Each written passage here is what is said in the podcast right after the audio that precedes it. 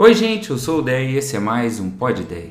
Lá em 2 Coríntios 4, a Bíblia diz assim: Não desanimamos, pelo contrário, mesmo que o nosso exterior se desgaste, o nosso interior se renova dia a dia, porque a nossa leve e momentânea tribulação produz para nós um eterno peso de glória, acima de toda comparação, na medida em que não olhamos para as coisas que se veem, mas para as coisas que não se veem.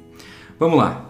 Não desanimar não é tarefa fácil, porque às vezes a vida entra numa fase complicada, porque a esperança vai minguando à medida em que o tempo passa e nós não vemos os resultados que nós imaginávamos.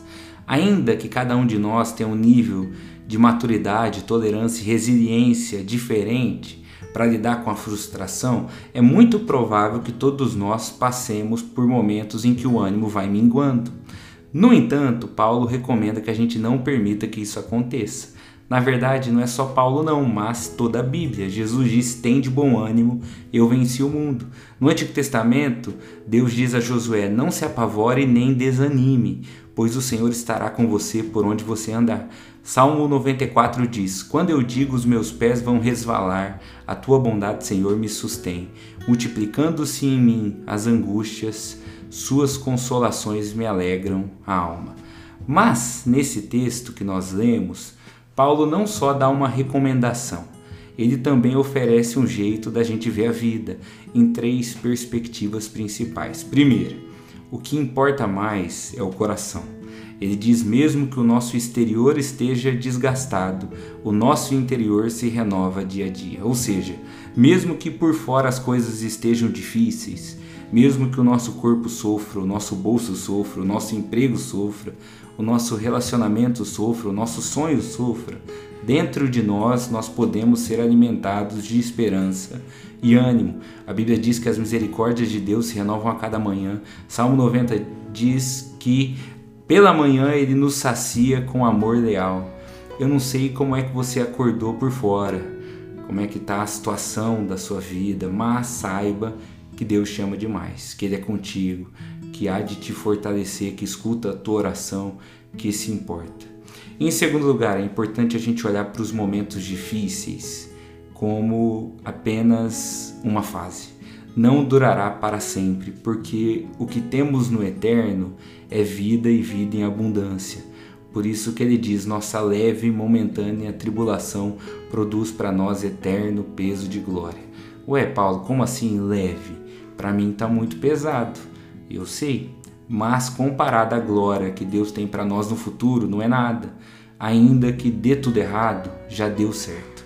Ou melhor, já deu certo, não é o que a gente lê no Instagram, porque nós sabemos bem quem nós confiamos, porque o amor dele dura para sempre, porque os seus caminhos são mais altos dos que os nossos caminhos, porque vai passar, porque é momentâneo e nós precisamos ter certeza disso. E por fim, tenha fé. Então ele diz assim: Não olhamos para as coisas que se veem, mas para as coisas que não se veem.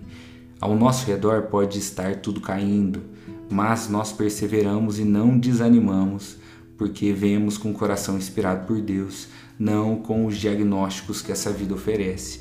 Ah, mas não é possível, ok, mas é o Deus do impossível. Ah, mas não tem lógica, ok, mas a Bíblia diz: confie em Deus de todo o seu coração e não se apoie no seu próprio entendimento. Ah, mas eu não sou capaz, eu sei, mas tem um versículo que diz que por meio de Jesus nós temos confiança em Deus. Não que sejamos capazes de alguma coisa por nós mesmos, mas sabemos que a nossa capacidade vem de Deus. Eu quero terminar compartilhando com você algo simples que eu vivi esses dias. Semana retrasada, a gente teve a apresentação de Natal do Hotel na escola, que foi um coral, eles cantando as músicas, foi muito lindo. E eu tive o prazer de viver aquela sensação que a gente vê nos vídeos da internet, onde o rosto da criança se ilumina quando ela vê os pais, quando ela vê a família. Porque a gente chegou e ele já estava posicionado no lugarzinho dele lá na apresentação e ele não estava nos vendo. Mas eu percebia no olhinho dele que ele estava procurando a gente. Depois de muito acenar e gritar, ele nos viu. E como ele sorriu, e ele pulava de alegria, e ele fazia o coraçãozinho com a mão. E eu fiquei muito feliz vendo a importância dele perceber as pessoas que o amam ali, os pais dele, a família dele. Eu acho que muitos dos nossos momentos com Deus servem para isso. É um devocional, é um podcast, é uma palavra ouvida, é para gente ver o nosso Pai, para trazer luz ao nosso rosto, para devolver o ânimo que se renova dia a dia.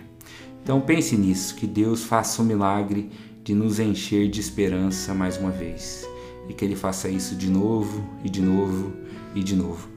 Essa é a minha oração por mim por você. Deus te abençoe muito. Tchau, tchau.